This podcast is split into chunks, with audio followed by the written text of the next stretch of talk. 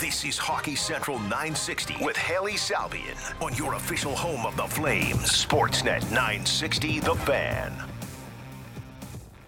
All right, I've got to start today's show with an apology to Flames fans who were watching the game last night against the New York Islanders. Flames up three to one in the third period. I decided I'm going to go and get some food. I tweeted about this last night. I got up to get some pad thai. Didn't want to make dinner, was feeling pretty lazy. I come back, and it's three three. The Flames lose in overtime, and pad thai wasn't even that good. Wasn't good. I didn't like it. That's karma, I guess. And I, I tweeted about this last night, and some Flames fans weren't happy with me. Uh, I've been told I should never eat pad thai again. That's fine. I'm okay with it. I won't go there again. Didn't like the food. So I apologize. I just felt I needed to get that off my chest before the show started. I'm sorry. I shouldn't have gotten up. Things were going fine. Flames looked really good to start the game. I wouldn't say really good. They were the better team for the first forty minutes. And then the New York Islanders uh, had a really good third period. They made some good in-game adjustments. Couple mistakes from the Flames proved to be costly, and I think that was the, the big thing is the Islanders were more opportunistic in the period of time where they were the better team last night against the Calgary Flames, as evidenced by the two goals in, what, fifty-nine seconds? fifty-five seconds? Don't have it right in front of me. I apologize. fifty-nine seconds, that's right. Ends up in a three three tie. Islanders loaded up their top line with Mat Barzal, Anders Lee, and Brock Nelson, and they did a lot. That switched the momentum in, in the Islanders' favor every time they were on the ice. They had around four minutes at ice time at five and five. Led twelve to two in shot attempts, eight to one in shots on goal, seven to one scoring chances, and four nothing high danger chances. One goal, none against. That line and Mat Barzal specifically were difference makers last night. But uh, yeah, that was my apology. Islanders looked uh, pretty good in the third period. Flames have lost five straight now, although they have gotten two points in their last two games, the quote-unquote loser point. So welcome to Hockey Central. I'm Hailey Salvian here with you for the next hour.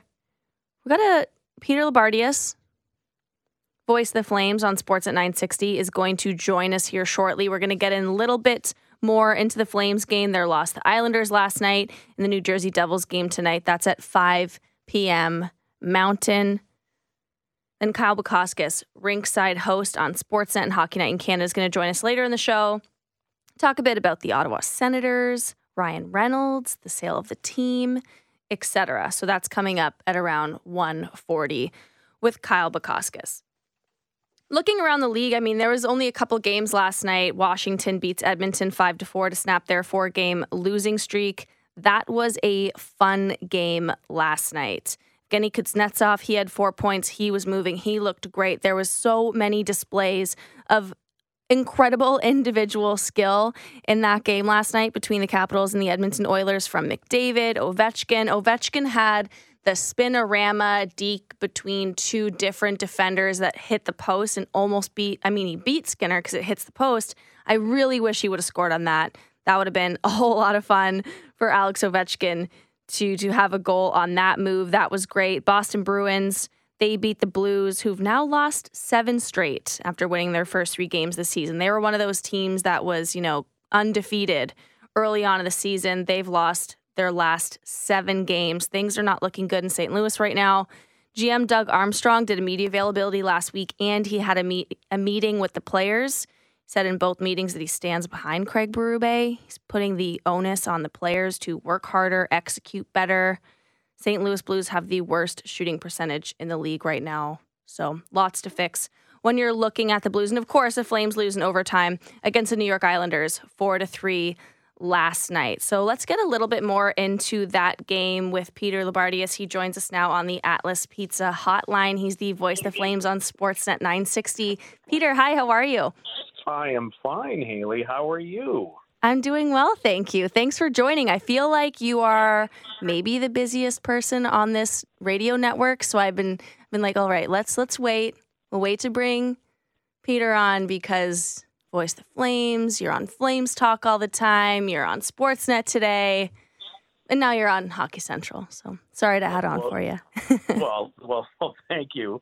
Um, for a long time, um, I was part of Hockey Central at noon, mm-hmm. um, what, what was a staple at our radio station for a long time. So this is kind of, you know, just like old times with someone new. Yeah. So welcome back. Hockey Central at one now. So it's yeah. uh, it's great to have you here. Oh, I know. I've I've been listening. So yes. Great. Well, thank you. So want to get into the game a little bit last night, and I heard you on Flames Talk. Um, you know, in, in my opinion, it looked in the third period that the, the kind of in-game adjustments from the Islanders and Mat Barzal really kind of took things over. And in that line with Anders Lee and Brock Nelson, I mean, they they turned on the gas, and and the Flames, I mean, they weren't as opportunistic as the Islanders were, because the Flames are the better team and they couldn't lock it down. Islanders were very good at the end of the third period, and they obviously come away with the two points. What did you think about last night? Yeah, I, I don't disagree, Hailey. Um, you know, I think in most N H L games, my philosophy is this. You're never going to completely dominate anyone for fifty minutes, and mm-hmm. I don't know if you've been to that new building or the old building. Um, but Islander fans, when they get going, they might be as good as anybody in the N H L. And, mm-hmm. you know, the wave began. Uh, you're right. I thought Barzal, in many ways, really changed the game. That line was dangerous um, every time they stepped out onto the ice in the third period. And, Um, you know, it, it was a tough one to swallow, because I really liked the Flames for fifty minutes. I really did. I thought they checked, they played to their identity. Um, you know, the only thing you would change, and you used the word opportunistic, you know, I forget which coach in my long career who taught me this one, but I believe in this. In most games, you're going to be a dominant team for a period or ten to twenty minutes where you're clearly better, and it's probably going to happen to you during the course of a game. What you get done when you're better and what you allow when they're better, I find decides a lot of games. And mm-hmm. last night was kind of the poster child for that, because the Flames, except the Flames did what they do best for a long time, maybe didn't get quite enough out of it, and the Islanders certainly got a lot done with when they were the better team. Mm-hmm. You know, Nick DeSimone makes his debut with the Flames. I believe that was N H L debut too. He gets the the rookie lap last night at uh, in in on Long Island. I always mess that up. In Long Island, on Long Island. Anyone from there is gonna hate that. Um, maybe we should ask the medium. Yeah, yeah. But, uh, you know, Nick DeSimone, he has the the turnover there in the third period, and, and that's it's not great. Um, and I don't think you can really blame him for what happened last night, but it's almost a bit of a microcosm when you're thinking of, you know, this is a blue line that is being tested early with, with uh, Chris Tanev out, with Michael Stone out now, obviously no Oliver Shillington early in the season, and you've got Anderson, Zadorov, Weegar, Hanifin playing over twenty-five minutes a game down this last stretch. I mean, what are you seeing in terms of, of this this D-core being tested so early in the season? Well, Haley, you were with us the last couple of years, and, you know, you were around every day for that dream regular season that we were all covering last year, where the team had literally no major injuries, mm-hmm. um, and really didn't until Chris Tanev went down, you know, in game six of the playoff series against Dallas. Um, I think a couple of things. The, the Flames' depth on defense, obviously. I don't know any blue line in hockey, Haley, that can have three key people out and not pay a bit of a price. Mm-hmm. Um, you know, I, I personally think, you know, look at what's happened in Vancouver um, at times the last couple of years. I, I, I'm a big believer. You have got to have quality on the back end in order to be a really good team in this league. And Chris Tanev, as you all know, glues it all together for that group. They're mm-hmm. just, they're not the same without him. Now, in saying that, I thought the Flames top four last night was excellent. Mm-hmm. Excellent. They all played twenty-five plus, but it was a lot to ask. And I felt bad for Nick DeSimone because I quite liked his game. In fact, if you remember, just prior to him turning that puck over that led to the Palmieri equalizer, he made a great play on a partial two-on-one to break up what would have been potentially a better scoring chance. Mm-hmm. But Daryl was pretty adamant today in his in his commentary about the lack of depth mm-hmm. and the uh, toll that you're dealing with now for your top four. So we'll mm-hmm. see where it goes. Um, I don't think Tanev's out long term, and they can't get number eight back fast enough. Mm-hmm. And uh, it, it's a good point. I'm glad you brought that up because we have the clip from Daryl Sutter. Um, let's let's hear what Sutter had to say about, about the top four and, and some of this lack of depth. Talked last night about the four defensemen that are playing a ton right now. It's what? Too much. You got guys. What did we play last night? twenty-three to twenty-seven. That means those guys are doing everything they can, and and this depth stuff we talked about in the summer is a bunch of bullshit. There wasn't one guy in training camp that even took a step towards being a, a sixth or seventh or eighth defenseman, and that's we're playing them now, so time to ripen the apple a little bit for them. Well, certainly pointed from Daryl so Sutter. What, uh, what was, what was as someone who spent a lot of time around the team, what was uh, your thought process, Haley, when, when you heard that clip last night or this you- morning? Yeah, I mean, I, I wanted to bring this up because I think it's I think it's interesting. I mean, you want guys in training camp to grab those spots, right? I think that's really important. We didn't necessarily see that. I mean, we didn't see Juuso Välimäki grab a spot. Obviously, he's now with the Arizona Coyotes. Connor Mackey has not exactly ran away with his opportunity yet. Um, so I, I'm I'm with him in the sense that there is a maybe depth issue on the blue line in the organizational depth chart with the Flames right now. But at the same time, I think that depth is being tested because you have three significant injuries. You know, it's not like you had one guy go down and you automatically had to go to your seventh or eighth defenseman. We're talking about Oliver Shillington not being with the team, who was on, you know, a consistent second pair guy last year, one of the best stories on the team last season in terms of the way he was able to grab onto his opportunity and run away with a top four spot in this roster. I mean, Michael Stone's hurt. Who he's been your consistent third pair guy with Nikita Zadorov. He's had a great start to the season. Everybody loves Michael Stone now, right? And now you've got Chris Tanev, who is that, you know, I always call him, he's like your he's like your anxiety blanket. He's he's just always there. He makes you feel comforted. Um, he, he cleans things up so well. I mean, and that was one of the things I was going to get into too. I don't know if there is a player more important to the Flames' success than Chris Tanev right now. Sure, you want to say it's Jacob Markstrom because he's your number one goalie, but I feel like you miss Chris Tanev so much when he's not there. And so I hear that clip and I and I get it. The depth is being tested, but at the same time, you've got three major injuries right now. It's not like the team and the organization and these young players are so bad, um, you know, so I, I'm a bit on the fence with it. I don't know what you think. I, I think it's maybe, a, I don't want to say it's a bit unfair because you want Connor Mackey to grab hold of this third pair opportunity and be a consistent N H L player, and you want Nick DeSimone to do the same.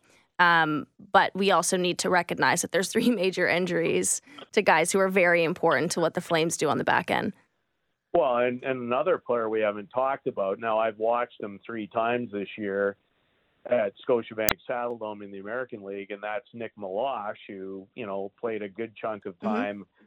with San Jose last year, not even really in a position because of the cap to bring him in at this time because he makes two hundred thousand dollars more dollars than, you know, the combination of, of Gilbert and DeSimone. So That that's an interesting twist. Um, Haley, two things. I, I don't care what team it is in the N H L. When you're down three of six, you've got a problem. Mm-hmm. I don't know of many teams that are going to deal with that type of loss and not feel the effect. Now, should you be able to piece it together well enough for a while? Yes. But last night was a perfect example. Their top four was terrific. Mm-hmm. But when you lose top four defensemen, and and I loved what you said about Chris, because I am so on board with that. Maybe you should start calling him Linus with that. I like that anxiety blanket. Yeah, uh, he's the weighted blanket that you, you know, when I like a little I, stressed out. I like it. And I and I have a son on the spectrum, and and weighted items can be very, very helpful for anxious people mm-hmm. and anxious situations. So, um, no, Chris Chris is special. It, it is a lot to that, to ask, and that's that's my phrase. Um, you know, Daryl's going to say what he said. It, it's in the heat of the battle. I understand it. I don't disagree like you that some other players didn't push as hard as a lot of people would have liked, but in the cap era, you take three D-men out of anybody's lineup, even the best, it's going to be hard. Mm-hmm. Yep. I'm with you, and, and Oliver Shillington hasn't been with the team early on in camp, and you know, for personal reasons, and you know, we get a lot of questions on the text line about what's happening with Oliver and when he's going to be back, and you know, we've just got to give him the time that he needs to to work through the personal stuff that's going on with Oliver Shillington, and, and there was, really isn't any other update that we can make in that regard no. when we're talking about Oliver.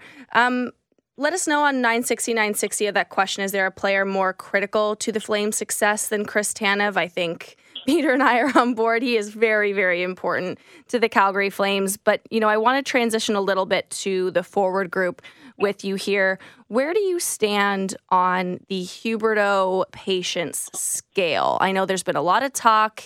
He's even said, you haven't seen my best yet. You haven't seen nothing yet. I can be better. We know Daryl has said he needs to get up to speed. He hasn't had a great start with the Flames. It's a big adjustment. How are you feeling? Are you concerned, or are you feeling okay? Are you somewhere in the middle? Um, I'm feeling okay just because, Hailey, this is, you know, somebody I have lots of history with, going back to watching him be an M V P when I was calling Memorial Cups. Mm-hmm. Um, and his time in Saint John, and um, I'm I'm a massive fan of this person. He cares. He's dedicated. Uh, did he have a game against New Jersey Saturday that I didn't even think he was capable of having? Yes, um, mm-hmm. because he's so prideful, but because I still believe he's hurting from what happened this summer in part. Yeah, I, I think it's a really emotional time for him. And if you've ever heard me talk, and I know you have, um, I never forget that they're people. And nobody is putting more pressure on him than him. The Canadian market doesn't help, because with every passing day, he gets compared to others. But I will say this. Mm-hmm. I think getting on the road for him was great. And I saw excellent signs of him starting to come out of it. Do I think he's mm-hmm. going to get one hundred fifteen points? No, and he probably never will again. But, you know, here's here's part of his stat line last night that nobody will talk about, but for me, it's important. Haley, he blocked three shots last night.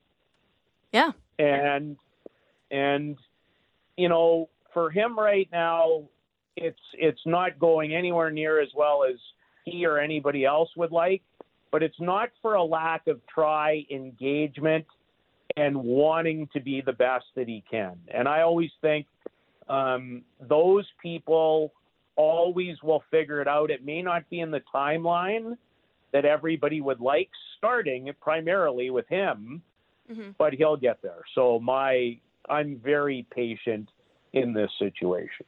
Mm-hmm. I think the three block shots is something that you want to see jumping out on a stat line with Huberdeau, especially with, with so much commentary around maybe the offensive numbers not being there, because there was also a lot of commentary around him not being a great five-on-five player or a great defensive player, and he's doing things and he's working hard. I mean, I don't think there is a lack of effort with Jonathan no. Huberdeau. You can see that he's trying, he's fighting it, maybe in a way that we haven't seen in a long time. But, you know, you see him sh- making the shot blocks, and he's doing other things that he can to help. And he had a great play in the game last night. You're seeing, you know, the, the passing ability and the vision that he has. I think I'm with you on the human element. You know, I think we flash back to the summer, and his agent and Mackenzie Weegar's agent are talking to Bill Zito at the draft about contract extensions. And a couple weeks later, they are shipped off to Calgary, and it's been a lot of change for them. Um, so I think that I think that kind of thing takes time. And, and people who've listened to this and listened to me, I've said that a couple times, and I'm I'm big on that. These are human beings as well.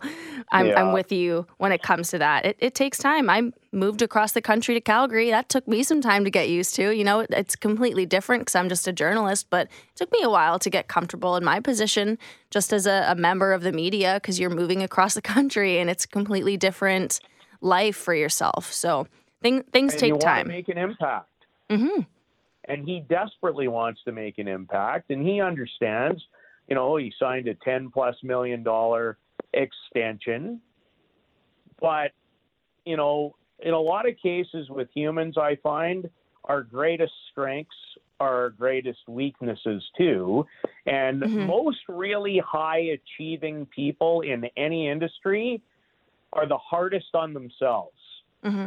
And, and how you cope sometimes with those things is really difficult. And I think it's harder. Hailey, I've always said this. I think it's harder for elite players when it feels like, what the hell is going on? Yeah. Because they don't have to deal with it very often, unlike, you know, other players. Mm-hmm. But this guy, trust me, he's going to figure it out. There's mm-hmm. no doubt in my mind. None.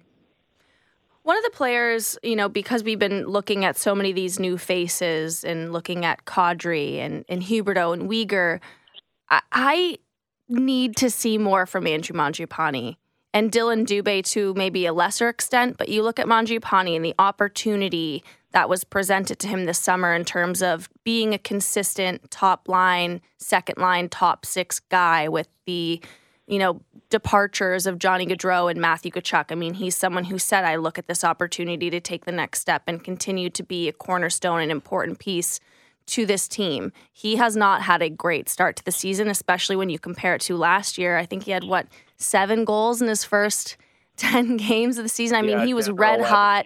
Yeah. yeah, he was red hot. You know, we're talking about, is he going to make Team Canada at the Olympics, that they didn't end up going to? But he had a great start to last year, and it looks like he's fighting it early on, and I think you need to see more from Andrew Mangiapane as well. This isn't just a, what's going on with Huberdeau. You got to see something more from him, too.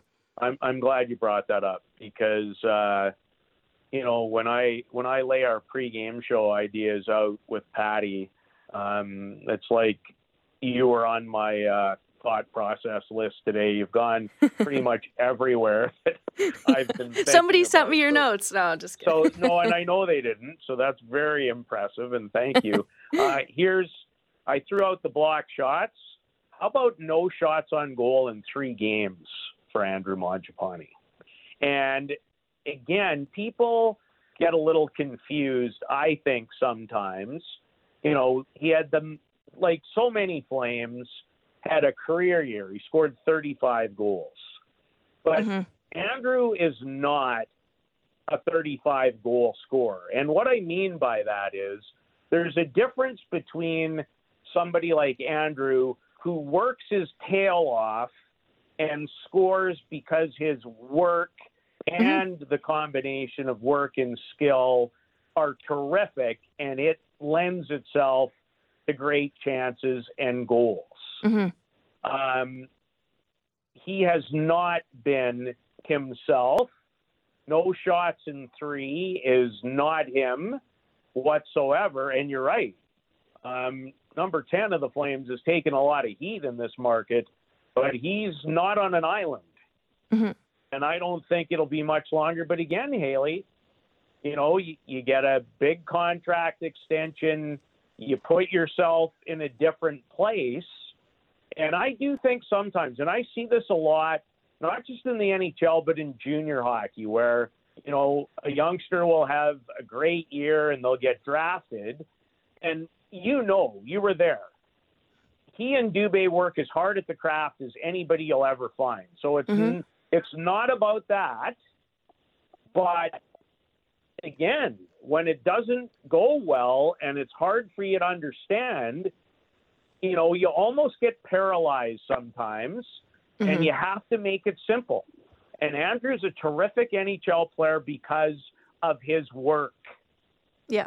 And he needs to be a more impactful player. And if mm-hmm. he's around three or four shots in a game, chances are he's had a good night.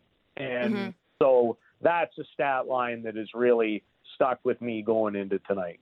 Mm-hmm. I think when you, I mean, Mangiapane and Dubé are typically the last ones on the ice at any kind yeah. of practice, skate. They don't usually take the option. They're always out there. They're always working. So I don't know if it's a question of them not putting in the effort. I just think when you think of Andrew Mangiapane specifically and when he's at his best, like this is a guy who's a puck hound. He's hard to push off the puck. He's relentless in his pressure, and he's always in and around the net. Like when Andrew Mangiapane is scoring and he's making an impact, he's getting to the net front. He's tipping pucks. He's cleaning up the mess. I mean, he's he's got the nose for the net, and I don't know if we've quite seen that yet. And I and I wonder if all of this and what we're talking about with Mangiapane and Dubé and Huberdeau, um, even, I mean, Kadri had a great start, but that line has maybe taken a step back in the last couple games. I, it's just all a big adjustment. I think that's the the overarching theme here is that this is a team that is getting used to new faces and new combinations. And I know that's not the sexy take. It's a pretty cold one that this team is oh, taking oh, time to adjust, but it might just be what's happening, you know? It is what's, it is what's happening. And, and the one thing I'll add, and I, I haven't mentioned this before chatting with you today, but I was thinking about it this morning too. Um, you know, the Flames didn't add, you know, around the bend type pieces this year. They mm-hmm. added like elite people. And even in Andrew and Dylan's case, and yes, it started incredibly well. So maybe this analogy doesn't hold any water at all. But I wonder sometimes when players play with new elite players, if they they don't mean to do it, but they defer sometimes and right. get just a little bit away from their strengths. Like mm-hmm. even, I'll make you another example. With Elias Lindholm, now you may agree, you may not, may not agree. Now they had a great line last year, mm-hmm. um, but Elias was the true glue of that group. He yeah. glued it all together. He did the majority of the heavy lifting. So now when you're playing with different types of players, where personally, I don't think he has to do as much heavy lifting playing with Huberdeau and Toffoli as he did in the past, mm-hmm. does that does that take you off your game? Because, again, for him, who's such a detail-focused, being a difference maker, if you just step back again and defer a little bit and get away, does it make a difference? And it doesn't mm-hmm. take much. Yeah. Yeah. I, I think the, the question with that, and maybe where I, I just, I, I haven't, I'm not sure where I stand yet in terms of the difference in terms of the defensive work. Like my big question heading into the season was, would Elias Lindholm need to do more on the defensive side playing with Tyler Toffoli and Jonathan Huberdeau? Because we know that Johnny Gaudreau rounded out his game really nicely last season under Daryl Sutter. And we know that Matthew Tkachuk, you know, did so too. But at the same time, a lot of that was because they spent so much time in the offensive zone. And a lot of that was because they had a Selke caliber uh, finalist center beside them. So I'm, I'm still on the fence. Is, is, Is Lindholm doing more work this year in terms of keeping the puck in the O-zone and doing all the defensive stuff, or, or are things a little bit easier for him? I'm still on the fence there. Um, my last question for you before we let you go, because I've stolen a lot of your time. And again, you're very, very busy, and there's a game tonight. Um, and we're going to talk about that right here. New Jersey Devils tonight, second half of the back-to-back. We can probably expect to see Dan Vladar. It's going to be Vitek Vanacek for the New Jersey Devils with Mackenzie Blackwood out for three to six weeks with an A C L tear. Um, is there anything else in your pregame notes, what, anything we didn't talk about here that you are specifically looking for tonight for the Flames against the New Jersey Devils, something that's going to help them snap this losing streak? I, I just I, I think that Ryan Huska will try his best, if he can, to take a couple of minutes off his top four. Um, mm-hmm. I'm not sure he's going to be able to against this group, but I saw so many good signs, Hailey, that what I'm looking for is this. Can you take a game like last night and not emotionally be in a bad place because you lost, even though for fifty of the sixty minutes, I think you played your best game in well over a week. Mm-hmm. So if, and again, different challenge, right? Islanders, very Calgary-like, veteran, size, grind you, um, you know, check well. The biggest thing with Jersey that's impressed me, Hailey, this year is their defense. Mm-hmm. And I think Ryan McGill is one of the most underrated defensive coaches in all of hockey. You think about the job he did in Vegas, especially early. You remember, you know, yep. they got to the Stanley Cup final with a group of six that all everybody talked about all year was, how the heck do you get to the Stanley Cup final with that group back then? Mm-hmm. Mm-hmm. And, you know, he's got John Marino playing Looks hockey great. the way I've never seen him, away yep. from the puck, Dougie Hamilton. Anyway, I could go on for a long time, but I really like this Jersey team. And, and what I'm really looking for from the Flames is their rush defense. Yeah. Because if you let New Jersey, they love to stretch you out, support pucks, and create odd man situations. You have got to do a good job between the two blue lines, or you're mm-hmm. going to have a long night. Yep. Really, really uh, fast team, really skilled team. And I should say it's an A C L strain. I believe I said tear there. Uh, it's three to six weeks for the A C L sprain. And some somebody sent me that note on the text line as well. Thank you. Join the conversation, nine sixty, nine sixty. Thank you for the time, Peter. I appreciate it. Enjoy the, the game tonight and have a good call. Thanks. Keep up the great work, Hailey. Thank you. There goes uh, Peter Loubardias, voice of the Flames on Sports at nine sixty. You can hear him tonight on The Call. Flames taking on the New Jersey Devils at five o'clock. That chat with Peter Loubardias is brought to you by the Gemini Group. Imagine your life, your style, your home. Gemini Group Home Renovations knows that your home renovation should be a reflection of who you are. Give your home the Gemini difference. The Gemini Group now offering Air Miles Reward Miles. Visit gemini group dot c a. So, uh, yep, Flames taking on the New Jersey Devils tonight. Again, no Mackenzie Blackwood. He's out for three to six weeks. Someone just said, did I call him Pierre? Did I say, I think it was Peter Loubardias. Maybe join in on the conversation on the text line. Check what I'm saying. Sometimes I can't speak. That is Peter Loubardias. I don't think I said Pierre. Can we get an instant replay on that? Um, it's not necessary. Thank you to Peter Loubardias for joining the show. Calgary Flames taking on the New Jersey Devils tonight at five o'clock. I like what he had to say about, you know, the transition defense. That's something that we know Mackenzie Weegar is very good at. We're going to need to see a good game from Weegar, the top four, and, and maybe a step up from the third pair tonight against a really fast, skilled, and young, impressive New Jersey Devils team that is now on a six-game win streak. We're going to take a break, and when we come back, we're going to go back to the Atlas Pizza Hotline and talk to Kyle Bukauskas. He's a ringside host on Sportsnet and Hockey Night in Canada. Talk a bit about the Ottawa Senators. They're in the process of putting the team up for sale, and it sounds like Ryan Reynolds is interested. More on that coming up next on Sportsnet nine sixty The Fan. You're listening to Hockey Central nine sixty with Hailey Salvian on your home of the Flames, Sportsnet nine sixty The Fan. Welcome back to the show. Just going through the text line during the break there, nine sixty, nine sixty. If you want to join in on the conversation, one of the questions I pose to you who are listening live is Chris Tanev the most critical piece of the Flames' success? I think you want to say Jacob Markstrom. I think Markstrom's the obvious answer because he's the number one goalie. He's the guy in the crease, although we've seen he hasn't been as great as he was maybe last year. I personally think Chris Tanev is is critically important to the Flames' success, especially when you think about building from the back end and out. But let me know what you think. nine sixty, nine sixty While we wait for some of those messages to come in, we are going to go back to the Atlas Pizza hotline because we've got Kyle Bukauskas on the line. He's a ringside host on Sportsnet and Hockey Night in Canada. Kyle, hello. How are you? Well, hi. Yeah.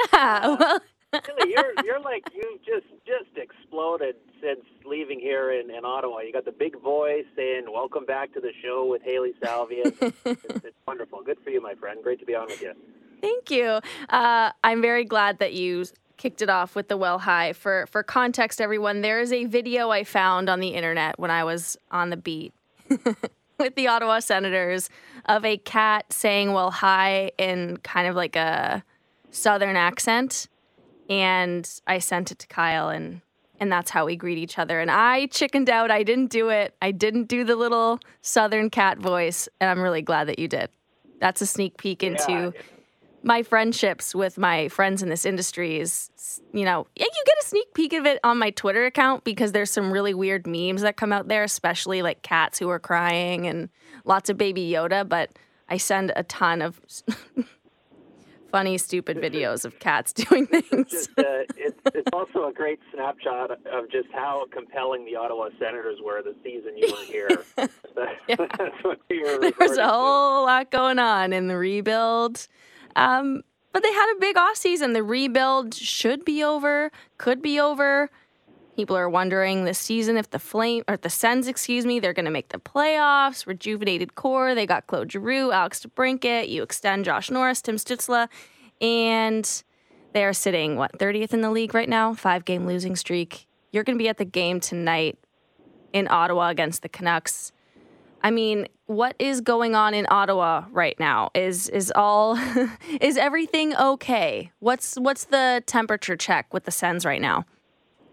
Well, I think things are being buoyed by the Ryan Reynolds news here, Haley, and what he said on, on the mm-hmm. Tonight Show last night has, has allowed for a nice distraction, at least temporarily, from um, you know what, as you mentioned, has been kind of a, a frustrating stretch here because they you know they started on the road, they come home, they win four in a row. It was like, okay, this is the team that we thought we were getting, and it's it's been a, a bit of a tough go um, since. But you know, I, I think there's. If you look at the years past under D J Smith, and, and you know everyone points to, to the starts, October, November, the first you know twenty or so games of the year where things really derailed. Um, of course, it's it's a different team now, and you watch even though the fact that as I say it's been five straight losses, and you know the old saying you are what the, your record says you are. Um, in terms of how they're playing, like you really can't look at many. Maybe the game in Florida a couple weeks ago, where you know you thought, man, if, if not for the goaltending, they would have got completely blown out of the water. But they've all effectively been, you know, one-goal games um, outside of a few empty netters here and there. Their goal differential for the year is zero. Uh, I think they're play five on five. Um, they're scoring five on five. I believe they're they're eleventh in, in the league in terms of, of goals per game. Um, like it's it's it's not. It's not as bad as, as I think uh, you know a five-game losing streak would, would suggest, but I think it speaks to again just a, a different set of expectations this year. Um, you know, and the Heat being ratcheted up early on because of their histories uh, starting poorly under D J Smith, and the questions going, well, are they going to make a coaching change? Um, you know, I, I haven't got that sense that they're going to do that, and certainly, you know, if you're going to take Pierre Dorion at, at face value, and he held court with the media yesterday and mm-hmm. saying, look, this is, I, I'm a loyal person, D J's our coach, I'm happy with the job he's doing, not happy with what our record is right now, but but I, I believe in the direction that we're going. Um, you know, we'll see. But, of course, we got Vancouver, who's a vulnerable group, like they're going through their own issues themselves, come in here tonight. Like, I, you look at that game and, and who they've got coming up, like this is a real, you know, crucial stretch here. They were hoping to be at bare minimum five hundred after the first ten games. They didn't get there. You know, after the first twenty games now is, is I think we're really going to get a sense of has this team turned things around or are things, you know, really getting late here early? I think when when it comes to D J, I think you can acknowledge that there's pressure on him to kind of turn things around and, and have maybe a better record and to snap this streak. But at the same time, I, I have a hard time really evaluating the last couple years of D J Smith as the head coach of the Ottawa Senators, because you look at the roster and the players that he had and, and where they were at in their organizational lifespan in terms of the rebuild. We talk about my early days in Ottawa. That wasn't a roster that D J Smith was going to turn around and, and turn into a contender right away. He needed the right players in place.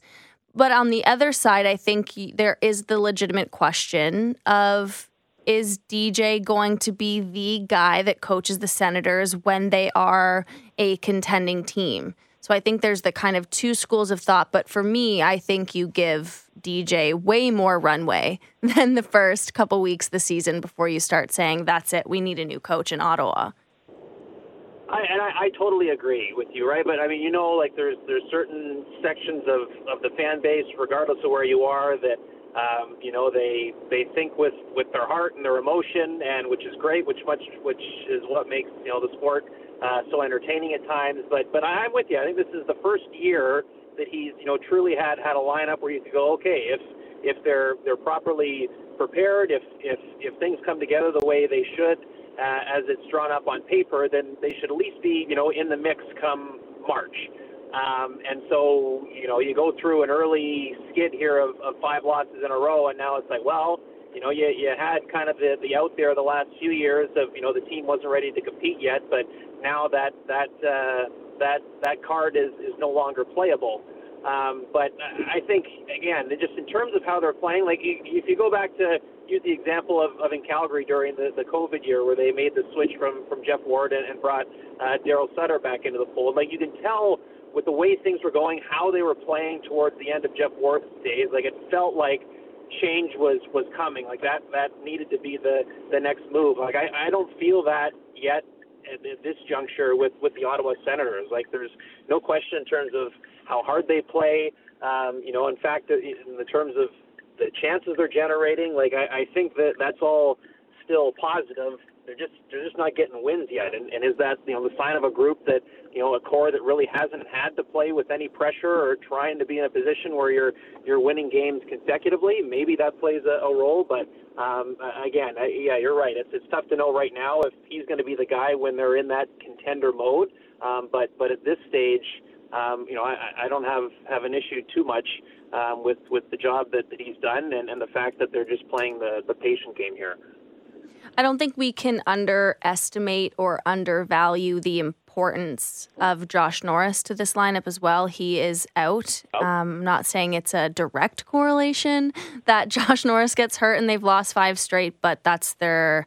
That's one of their top six centers. That's their that's one of their go-to guys in, in all situations, and he is not in the lineup right now. So that's something to keep in mind when we're talking about the Sens as well. I want to ask you, though, because you brought up Ryan Reynolds, Kyle. Sens have started the process of a sale of the team. There was some rumors, reports that Ryan Reynolds is interested. He was on Jimmy Fallon last night. I want to play the clip. It's about a minute long, so we'll give you a little break from talking, Kyle, and people from listening to me. Here's Ryan Reynolds on Jimmy Fallon last night.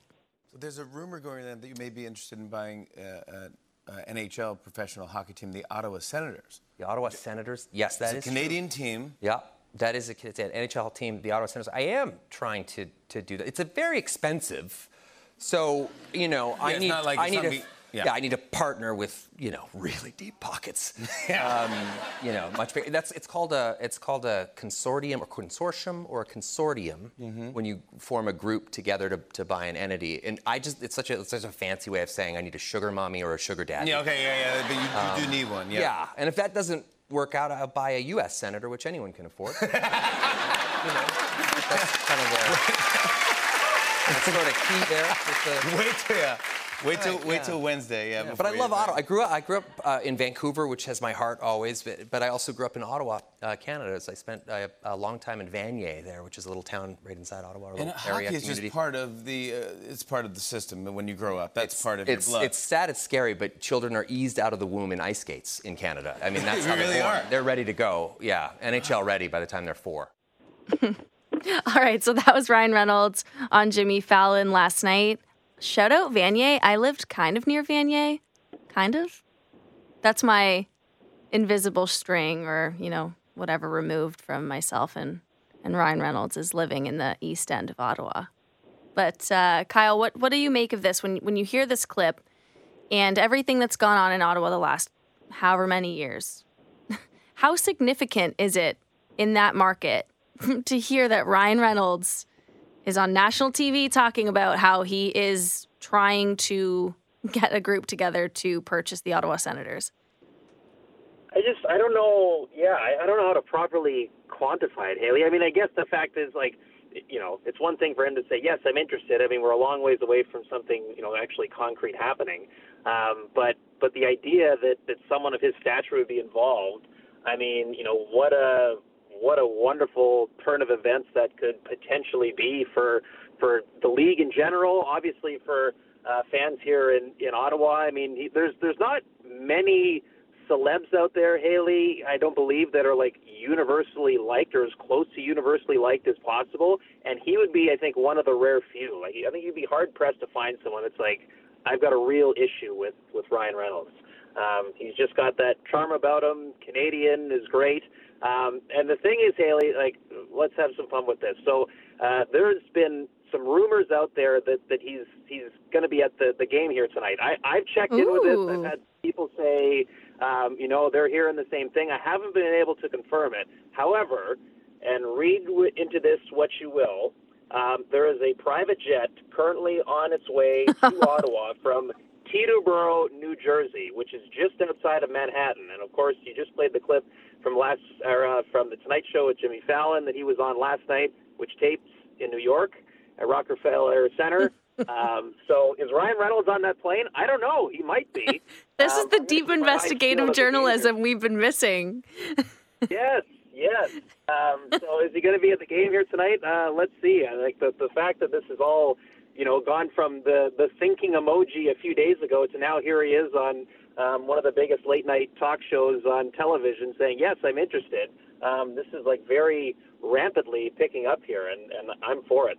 Mm-hmm. It's amazing because you, you think of, I mean, even just the, the question from Jimmy Fallon, like, hockey's really big over there in Canada. Yes. Yes, it is. And Ryan Reynolds thinking about purchasing the team is is very significant, Jimmy Fallon. Yes, hockey is, is very big in Canada. Before I let you go, we've got one more little clip to play before we say bye to Kyle. Oh, no. We got the clip? Oh, it was really quiet. That was the little cat saying, well, hi. Now we need one saying, well, hi. I tried. I tried my best. Well, bye, Kyle. Thanks for the time. Okay. Sure, we'll do this again. Bye, Hailey. See ya. There goes Kyle Bukauskas. We tried to bring the context of the cat saying, "Well, hi," and we we couldn't. It was quiet. We apologize. That conversation with Kyle was brought to you by Atlas Pizza and Sports Bar, the fourteen-time Consumer Choice Award winner for takeout or delivery. Call four oh three, two four eight, three three four four or dine in at Atlas Pizza, sixty sixty Memorial Drive Northeast. That's all the time we have today on Hockey Central nine sixty. As a reminder, you can listen to Hockey Central nine sixty on demand. Give us a rating review. We'd appreciate that very much. We'll be back on Wednesday at one o'clock. And again, the Flames playing the New Jersey Devils tonight at five. We'll see you on Wednesday.